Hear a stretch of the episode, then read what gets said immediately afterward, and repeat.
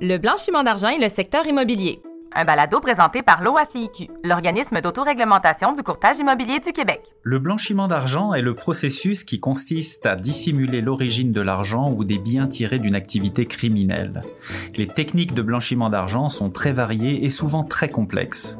Le secteur de l'immobilier est à risque d'être ciblé par les blanchisseurs d'argent, entre autres car les transactions immobilières sont relativement simples et que l'immobilier constitue généralement un actif sécuritaire.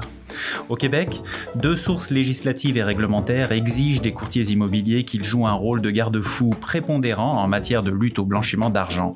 Une loi provinciale, la loi sur le courtage immobilier appliquée par l'OACIQ, et une loi fédérale mise en application par le CANAF.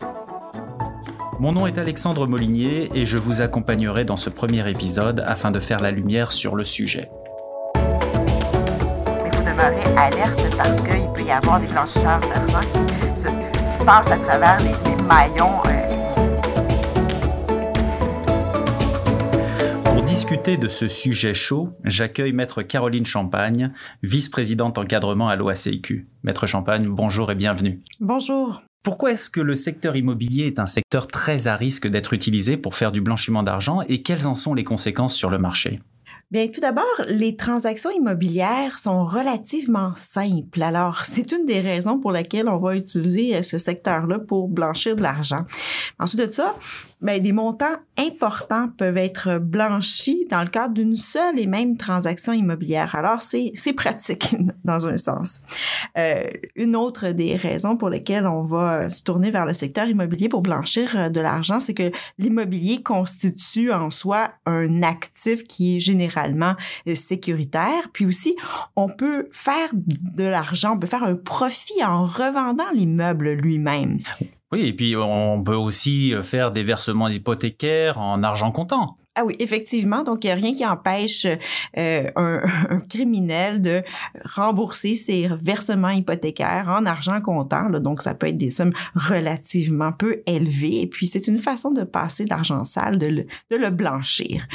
Euh, une autre des raisons pour lesquelles on va miser sur l'immobilier pour blanchir de l'argent, c'est que on peut établir une valeur de façon assez, assez subjective. Hein. On sait, on peut donner une valeur très, très élevée à un immeuble qui, par contre, euh, selon la valeur marchande, le serait beaucoup moins. Alors, euh, ça permet de cette façon-là, encore une fois, de blanchir une grande quantité d'argent. Et puis les blanchisseurs, euh, de manière générale, euh, ont aussi besoin d'habitation. Bon point, bon point effectivement. On va voir aussi euh, le recours à des, des tiers, par exemple des, des, des, des tiers, des prête-noms, pour s'assurer de l'anonymat, de de la transaction. Alors c'est aussi une façon qu'on voit régulièrement dans le secteur immobilier pour blanchir des sommes. Et l'effet d'effervescence qu'on connaît sur le marché peut être un moment propice pour s'immiscer.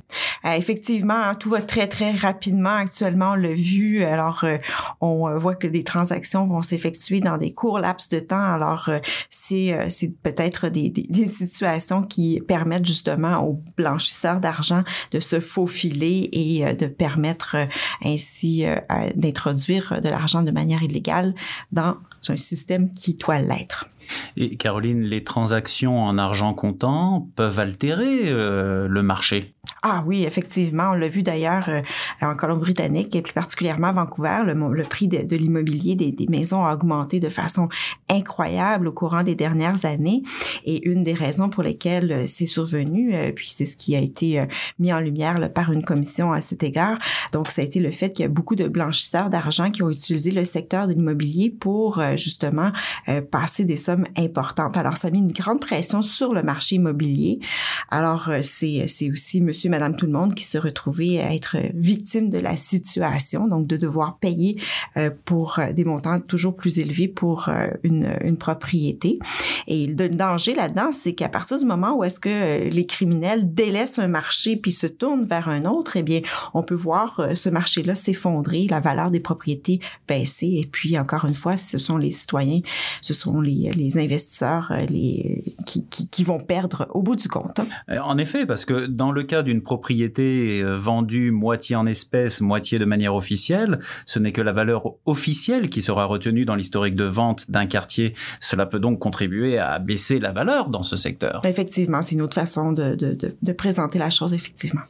Euh, il y a deux lois qui luttent contre le blanchiment d'argent. Quelles sont spécifiquement les obligations des courtiers en vertu de ces lois? Oui, on, on le mentionnait en introduction. Là, donc, on a la loi sur le courtage immobilier qui est la loi qui est appliquée par euh, l'OACIQ et puis on a également la loi sur le recyclage des produits de la criminalité qui, elle, est appliquée par euh, le CANAF. Et puis en vertu de ces deux lois-là, bien, il y a plusieurs obligations pour les courtiers euh, qui en découlent. Donc, tout d'abord, une obligation générale hein, qui s'applique euh, dans, dans, tous les domaines, dans tous les contextes. Donc, les courtiers doivent agir avec compétence, avec honnêteté avec euh, dignité. Alors ça, c'est une chose.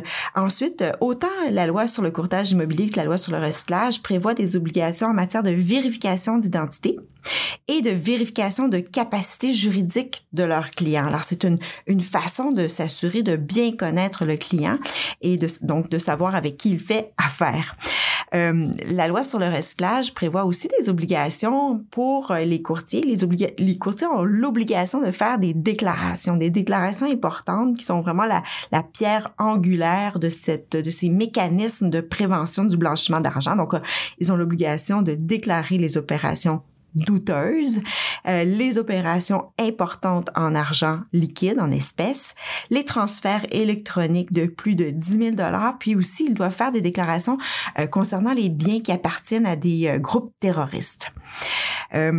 Pour, pour ce qui est des autres obligations qui découlent de la loi sur le courtage immobilier, bien, on a tout ce qui touche à l'utilisation conforme du compte en fidéicommis, puis également ben, celle qui concerne la tenue des dossiers, livres et registres que les courtiers connaissent bien. Alors, vous faisiez allusion aux opérations douteuses. Qu'est-ce qu'une opération douteuse? En fait, euh, une opération douteuse peut survenir dans une foule de circonstances. On a d'ailleurs des, des, indicateurs qui ont été développés puis qui sont mis à la disposition des courtiers pour les aider à se repérer dans tout ça. Mais finalement, une opération douteuse, c'est dans le cas où est-ce qu'il est possible qu'une infraction à euh, la loi a été commise, qu'une une infraction à la loi en regard du blanchiment d'argent a été commise. Est-ce que, donc, c'est-à-dire que, euh, en somme, un soupçon raisonnable est un motif suffisant pour que le courtier déclare une opération douteuse? Oui, effectivement, c'est un bon point. C'est dans le fond, on n'a besoin que d'un soupçon. Hein? On n'a pas besoin de faire la preuve hors de tout doute qu'il y a eu une tentative de blanchiment d'argent ou qu'il y a eu blanchiment d'argent. Le, le, doute est suffisant. Bien sûr, ce doute-là doit être doit s'appuyer sur sur des faits, sur un contexte que qu'aura euh, qu'aura découvert le courtier dans le cadre de ces vérifications qu'il va avoir faites. Mais euh, donc le doute est, est, suffisant en effet, le soupçon est suffisant. Alors on, donc on, peut avoir des, euh, des, des indicateurs de ce que je comprends et on en reconnaît visiblement une douzaine. En tous les cas, le CANAF a dressé une liste euh, de ces identificateurs de fraude et de blanchiment d'argent. Est-ce que vous pouvez nous expliquer ces indicateurs? Je pense notamment à la valeur. Est-ce que ça peut être un indicateur? Oui, effectivement, euh, ces, ces indicateurs-là sont très euh, sont très importants à connaître pour les courtiers parce que ce sont des outils pour eux euh, pour euh, justement lever un drapeau face à des situations problématiques. Alors euh, vraiment, c'est important de, de, de, bien les connaître. Puis on réfère d'ailleurs les courtiers à cette liste-là qui se trouve à la fois sur le site de Canaf puis aussi sur le site de, de l'OACQ. On parle, vous me parlez Alexandre de, de valeur. Alors on va voir des situations, par exemple, le client va négocier l'achat à un montant, l'achat d'une propriété à un montant égal ou supérieur à la valeur marchande, mais il va plutôt demander à ce que euh, dans les registres officiels apparaisse un montant inférieur et la différence, le solde ou la balance entre les deux sera payée en argent comptant, en espèces. Alors c'est une façon de blanchir de l'argent.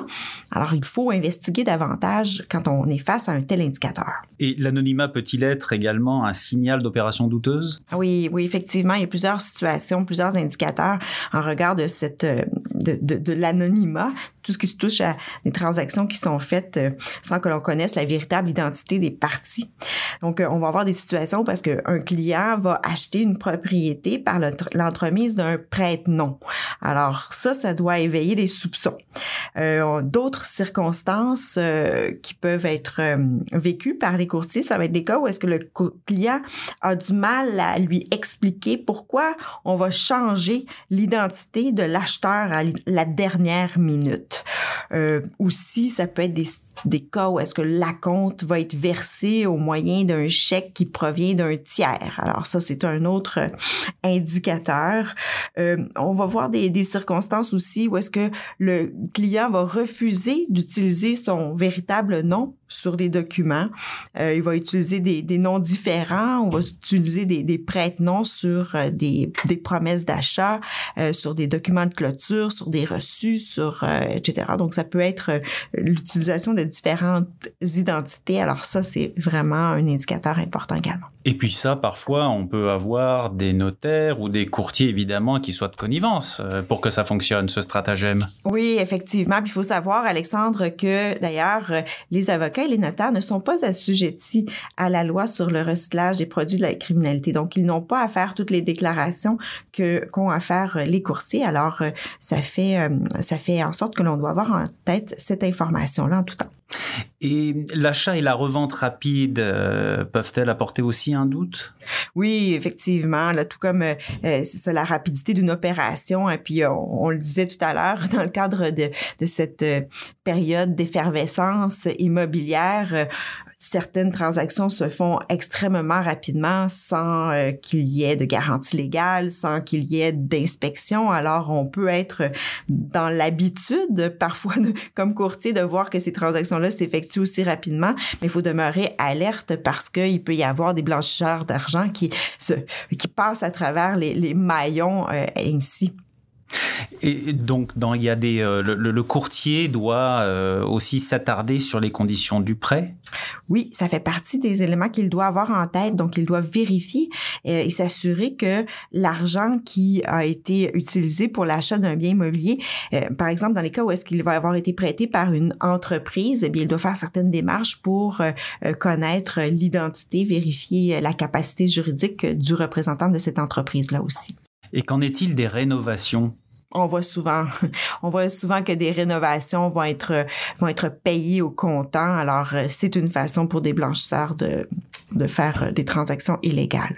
Et imaginons qu'un acheteur d'un immeuble à revenu ne s'intéresse pas au profit. Est-ce qu'il y a anguille sous roche? Absolument, ça c'est un autre indicateur. Il n'est pas normal qu'un un investisseur ne s'intéresse pas euh, au profit qu'il pourrait tirer d'un immeuble à revenu. Alors il y a des questions à se poser là aussi. Comment est-ce qu'on doit euh, interpréter les mouvements financiers, Caroline? Ben, il faut être aussi à l'affût de ça. Donc, euh, des mouvements qui proviendraient, par exemple, de l'étranger, de l'argent qui proviendrait de l'étranger en devise étrangère qui serait transformé en une autre devise, déposée dans un autre compte. Alors, euh, ce sont des, des mécanismes qui sont utilisés par les blanchisseurs d'argent régulièrement. Les blanchisseurs d'argent, on pense à un terme, Caroline, qui, qui peut amuser. Néanmoins, il est très sérieux. On parle de schtroumpfage. Oui, effectivement, c'est un c'est un terme qui, euh, avec lequel on est moins euh, familier, mais qui euh, est un terme qui a été francisé. Hein, c'est d'origine allemande et qui réfère au bas de laine, à la chaussette. Donc le Strumpfage, c'est quoi? Ben en fait, c'est une opération qui consiste à déposer de petites sommes d'argent, en fait des, des sommes qui sont inférieures aux 10 000 dollars, qui est le seuil pour faire les déclarations nécessaires pour faire les déclarations à Canaf. Donc on va déposer de petits montants d'argent qui proviennent de différentes personnes, de plusieurs différentes personnes, de façon à anonymiser euh, la transaction. On veut camoufler l'origine de l'argent. Alors, c'est une opération qui est utilisée dans le cadre de d'opérations immobilières. Et comment on doit euh, analyser l'emplacement géographique? Quel angle de vue on devrait avoir là-dessus? Ben, En fait, on, on, doit être alerte comme courtier euh, lorsqu'on est face, par exemple, à un acheteur étranger. Donc, on quelqu'un qui n'aurait pas de lien d'aucune façon avec euh, le pays et puis qui décide de faire des transactions immobilières. Alors, toutes les démarches, toutes les obligations en termes de vérification d'identité doivent être euh, remplies avec rigueur à ce moment-là. Où est-ce qu'on pourrait retrouver ces indicateurs facilement sur le web? Question de s'y référer. Bien, on les retrouve sur le site de CANAF et puis on les retrouve également euh, sur le site de l'OACQ dans le cadre de la ligne directrice sur le blanchiment d'argent qui a été publiée. Donc, à lire, très important, les lignes directrices. Euh, que, doit, que doit faire le courtier dès qu'il a un doute qu'il est face à un, à un de ces indicateurs? Bien, en fait, il doit examiner la situation. Hein? Il ne doit pas prendre pour acquis, effectivement, qu'il y a eu blanchiment d'argent, ni non plus tentative de blanchiment d'argent. Donc, il doit vraiment évaluer les faits, le contexte, les indicateurs euh, auxquels euh, on a référé précédemment, puis euh, voir s'il y a des motifs raisonnables de soupçonner qu'il y a eu blanchiment d'argent ou non. Si c'est le cas, eh bien là, il doit agir, il doit dénoncer, il doit faire sa déclaration auprès de CANAF. Comment et quand déclarer cette opération douteuse? Mais je dirais que c'est aussitôt que possible. Hein. C'est ça qui c'est qui est requis. Donc, aussitôt que possible, il doit faire cette déclaration. Donc, il peut faire la déclaration autant sur papier que de manière électronique sur le site internet de Canaf. Et puis, il doit donner le plus d'indications possible, le plus d'éléments factuels possible pour aider Canaf à faire ses vérifications, à faire son enquête. Donc, il doit contextualiser le tout, donc euh, décrire qui sont les parties impliquées, euh, quand est-ce que l'opération a été effectuée, euh, quels sont les instruments financiers qui ont été utilisés, où est-ce que l'opération a eu lieu, pourquoi que ça a fonctionné, pourquoi ça n'a pas pourquoi ça n'a pas fonctionné, pardon, et puis euh, comment l'opération a été effectuée, effectuée le cas échéant. Est-ce que euh, l'OACIQ a un formulaire de ce type?